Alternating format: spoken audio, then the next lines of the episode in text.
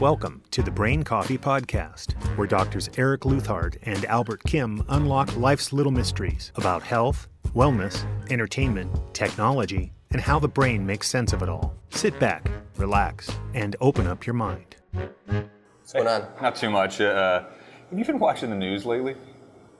You know, I try to not watch the news like when I'm exercising because like it just makes me so angry. It's really amazing. I mean, I feel like I've become addicted to the news, where Yeah. I, I'm constantly checking the news. I literally, I check the news for like it's at like 11:30. Yeah. And then I check it again at noon. I'm like, what could have possibly happened in the last 30 minutes? And it really is increasingly distracting. The emotional temperature of the news and kind of again, I don't want to bring politics, you know, kind of into you know this conversation, but it rhymes a lot with dump.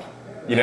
Yeah, no, You no, know? and, uh, like, no, but it's hard to avoid it. Like yesterday, I was driving to the clinic, and uh, he's making his announcement about removing the U.S. from the Iran deal. And, Right, right. I mean, he's and it's really emotional, right? The way he it's written, Right. and I mean, it's hard to to, Yeah, and it- but I to think stare at something else or hear something else. What I think is interesting is this this constant news or this and really to expand it wider, this the fact that we're kind of constantly checking stuff. Oh yeah. It really, i- i- again, the neuroscience of the news aside, you know, th- th- that we're constantly checking things really kind of, you know, eliminates, I think, what I used to have, wh- which was kind of this, s- these space out moments. Right, right. It's Yeah, quiet times. Yeah, these these little random moments where I just kind of happen to be bored, or and and increasingly, it's there's a science to that.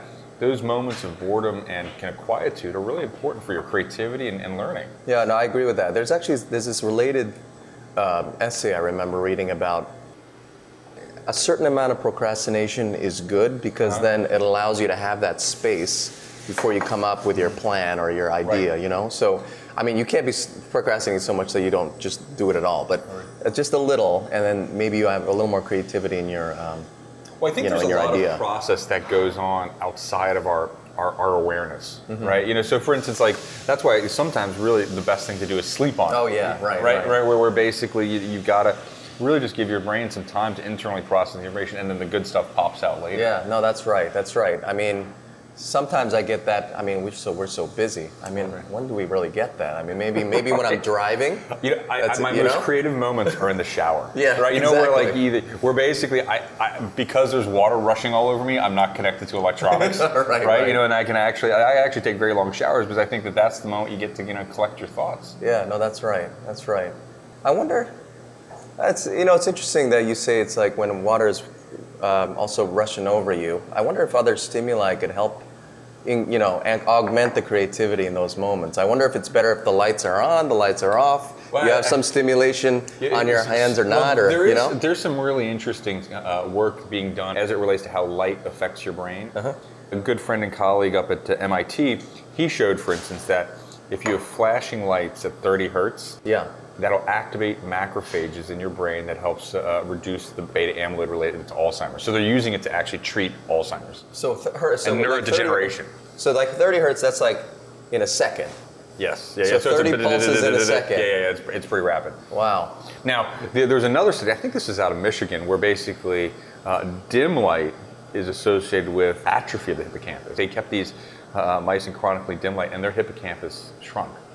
So certainly, I think there is a really interesting relation to, to how kind of light, you know, impacts both our neurodevelopment and our neur- neuronal maintenance. Yeah, yeah. I mean, there are studies that are quite old and classical now Right, about right. Uh, you know these. Actually, they're, they're, they're a bit sad. They're these experiments where they would you know close an eye of an animal, right? Like during a certain time in their youth, Right. That's right. uh, when it's really important to get stimuli, visual Mm-hmm, stimuli, and then they wouldn't be able to see sort of out of both eyes forever after that, Right. even if they opened the eye up. You know, Um, That's right. Well, there's a- another example is that when they, again, getting at like classic things that I don't think people do anymore, is uh, they raised kittens in an environment with purely vertical lines, and then uh, the cat, the adult cats, could never see horizontal lines. They would run into Really? things that with horizontal lines. They couldn't see it. They couldn't perceive it. like maybe like cliffs or something like that. yeah, or, no, that's exactly That's- right. Yeah, yeah. It's amazing. Yeah. So I mean, at least in the developmental studies, the main thing mediating all that for the Mm-hmm. visual system, like continuing to maintain the connections, was uh, BDNF, you know, Right. brain-derived neurotrophic That's right, factor. right, right. I mean, some would argue it's like like the molecule uh, of the decade, like you know, last decade, for instance. Absolutely. I mean, BDNF is really kind of what you know allows us to preserve and promote our our, our neural organization. Yeah, You know? right, right. Um, I mean, it, it's the same thing that gets produced, you know, when you exercise and you both, m- I think, motor training and uh, aerobic exercise. Yeah, no, you're right, and and also uh, antidepressants. Some people Right. think that's a motive uh, Well, because mechanism of depression action. In, in large part is uh, um, it is uh, a, a la- lack of plasticity, right? And you know, BDNF is a, a kind of thing that's helping neuronal plasticity and neuronal development. Right, right. So how do we, so how do we jack up the BDNF in our normal lives, like every day? That's so we it. exercise, you said. Yeah, We right. should we should definitely do that. So I think the other thing is stress. Oh yeah. that um, how we manage our stress is probably also kind of quite toxic you know, to kind of you know our brain, especially our hippocampus. That Right, right. elevated cortisol levels is, is shown It is will associated make- with yeah, shrink our- neurodegeneration. exactly. It'll shrink our hippocampus, the area that that uh, uh, consolidates memory. That's right. Yeah. That's right. So what do you do to maximize your BDNF and lower your cortisol? Right. Um, Yeah. So exercise. Um, what do you think about mindfulness? Mindful. I don't know. I don't know what that does to your BDNF. Although I'm sure if you think about things that you normally don't think about, and you're using your mind in other ways, that will increase your BDNF. But does it decrease your cortisol? Definitely decreases your cortisol. There's studies on that. I see. I see. mindfulness definitely reduces cortisol. I see. Mm-hmm. Okay, just to get more specific, what do you mean mindfulness? Like following your breathing, that kind of Yeah, thing? so or- uh, th- that is a good point. So there's a number of different techniques for mindfulness. One is following your breathing. Essentially, it's a scientific term for meditation. Yeah, right, right. I think a lot of it relates to kind of thinking, you know, kind of concretely about your body, like feeling every, mo- you know, kind of part of your body. I see. Uh, right, being like the present- right now, you mean? to Being very present. Yeah. I see, I see. Well, that's interesting. Well, what do you do when you encounter the stress? I mean, do you mean we should be mindful during the time of stress, or do Oh, we? no, I mean, do you people know what say mean? that you should take 10 to 20 minutes and do, I see, do I see. To mindfulness. build a reserve. yeah, to build a reserve. That's right. And that, that seems to last through the day. But then, how much stress should we actually be taking or Now accept in our lives? that is a good question. Yeah. And again, we've both you know trained as nurses, and you know the training is quite stressful. Oh, yeah. you know, and so you know it's year, and I always say like It's you know, different now. Right, right, right. No, it is. To some, to some extent. Yeah, it's different Yeah, now. yeah. But but the point is is that even though they have you know kind of current residents have a more limited number of hours that they train, those hours that they do train are still stressful. It's intense. Yeah. It's intense. This balance of what is the good stress and what is the bad stress because I even though kind of that stress during my residency was unpleasant. Yeah. It was hard. I still see it as kind of a crucible that gave me capabilities and, and, and uh, strengths that I wouldn't have had otherwise. So, Yeah. for instance, Right. just like as if you're running a marathon, that you, I guess there's this graduated stress that you got to put your body under to get to that level of performance. Exactly. And then also, I mean, I'm, I'm not a marathon runner, but at least in residency, I can make the parallel. Like, once you get through a difficult task, like a long surgery, you feel like you can do it again. Right, You know, that's like, right. if, it, if I encounter this again, oh, I can take care of that. You know, I guess some of it gets down to stress that you can recover from.